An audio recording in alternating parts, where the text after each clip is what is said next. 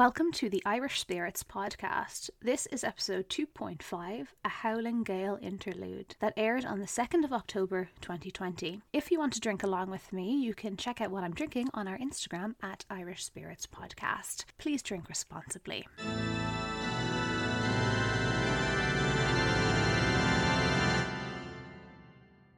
Welcome to Irish Spirits, a podcast about folklore and drinking, a natural Venn diagram of Irish culture.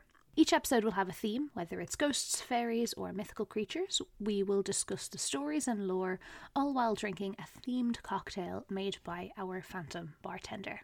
I'm Quiva Creed, and tonight I'm drinking alone. This should have been our third episode, but due to COVID 19 restrictions in Dublin, the three of us can no longer meet to record. Uh, I suggested that Laura and Alex just move in together, but they were all like, no, that's not how it works, and Alex is already married, you know, the usual. Um, now, due to the format of the show, we really can't do it remotely, so unfortunately, we're just on hiatus for a few weeks. Um, hopefully, we'll be able to get back to it soon. Now, because I have a microphone, we record on a Blue Yeti, and I have a computer. I have a brand new MacBook Air, rose gold. Thank you very much. Uh, and I have the means to edit. So we edit on Audacity, it's free and it's not complicated. Um, so I thought I would drink alone and record something short as a sort of stopgap so I present this as episode 2.5.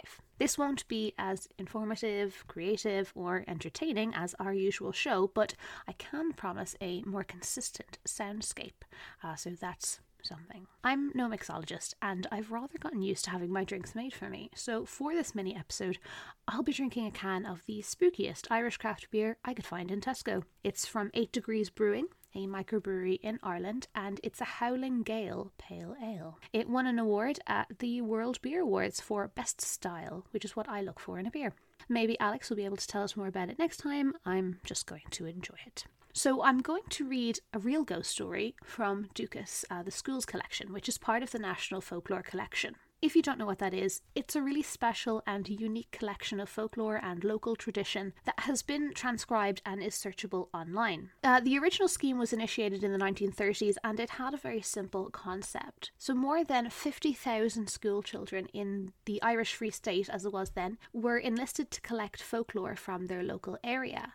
They collected stories, superstitions, um, games, riddles, all kinds of things that had previously only been part of the oral tradition in Ireland. Uh, they got them firsthand from their grandparents or like their parents or neighbours or whatever, and they wrote them in standard children's copybooks. And there are 40,000 of these copybooks held by the National Folklore Collection.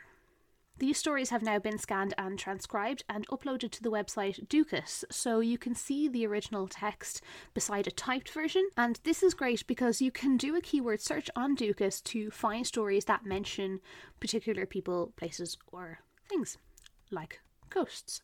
So I'm going to read a ghost story that I found on the Schools Collection. It comes to us from Mrs. James Jennings, who was aged 94 uh, when the story was first written down. She's from a place called Eskery I think, um, in County Mayo. Um, so this is her story. Long ago, people believed in more ghost stories than what we do now. This is a ghost story which I heard people talking about.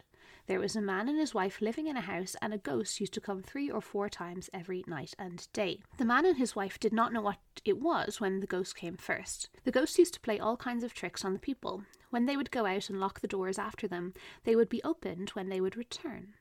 The ghost also used to take things out of the house, and he took some money from the man. The ghost troubled the man more than the woman. If the man got any money from any friend, he would put it in his purse, and when he would go to look for it, it would be torn into pieces. If any of their friends came to their house uh, in the daytime or in the night, they would have to go home again because the ghost would not stop but noising around the house while they would be there. If they got anything from the friends during the day, it would be brought back again that night to the house where it came from.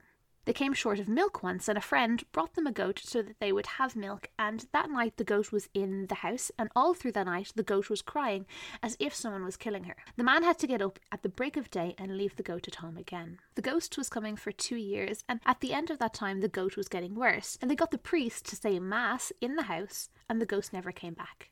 Now they stay there all night and nothing bothers them. So it seems that these people had a poltergeist, which, as we mentioned before, uh, is a noisy ghost, a bundle of malicious energy that has become sentient and enjoys wreaking havoc. We know that he had been noising around the house, which is a great word to describe what a poltergeist does. Um, they're quite tricksy, they are likely to destroy things like the money, uh, interfering with animals like the goat. Now, I always thought of poltergeists as sort of secular, so I do think it's a bit strange that they got a priest in to get rid of it. Um, but I suppose if you believe in spirits, it's probably part of a greater set of beliefs, and that could be Catholicism. So, so I suppose they saw this ghost as more of a demon or a human soul that was not at rest. Uh, anyway, it's Ireland in the 30s, so, you know, if in doubt, call a priest. Um, I did think it was interesting that the ghost troubled the man more than the woman. It's the man's money that the ghost apparently destroys. Uh, if it wasn't that the money was being torn up, I would have thought that maybe the wife was taking it for her own reasons. Maybe she was going to leave him or something. Um, I suppose it's also possible that the man was saying that the money was torn up, but actually he was just spending it and blaming a ghost they could have been in it together.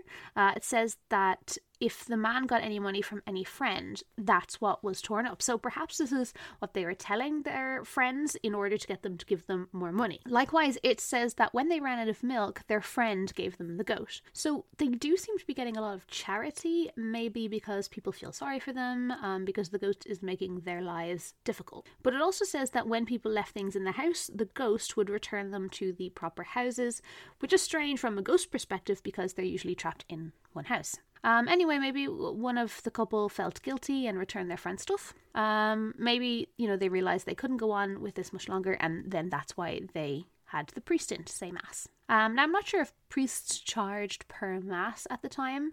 I'm sure he got some sort of reimbursement, even if it was just dinner or whatever. You know, maybe it would be a bit of a stretch to suggest that the priest was interfering with goats just to get some extra mass work, or maybe it was just a bonus. Yeah, so that's about it for this little episode. Um, I hope you enjoyed it. I'm going to go finish my can now. Um, I realize it's quite difficult to drink when you're the only one talking, so um, I will have to edit out a few pauses where I was drinking. Um, hopefully, by the next time our episode rolls around, we will have gotten a chance to meet up together and, you know, put together a real show. Thank you for listening to Irish Spirits. This podcast is written and produced by Quiva Creed, Laura Fitzachary, and Alex Buckley. Uh, the main source for this episode was duchas.ie. If you want to get in touch, you can email us at irishspiritspodcast at gmail.com, tweet us at irishspiritspod, or your best bet, uh, check us out on Instagram at Irish Spirits Podcast.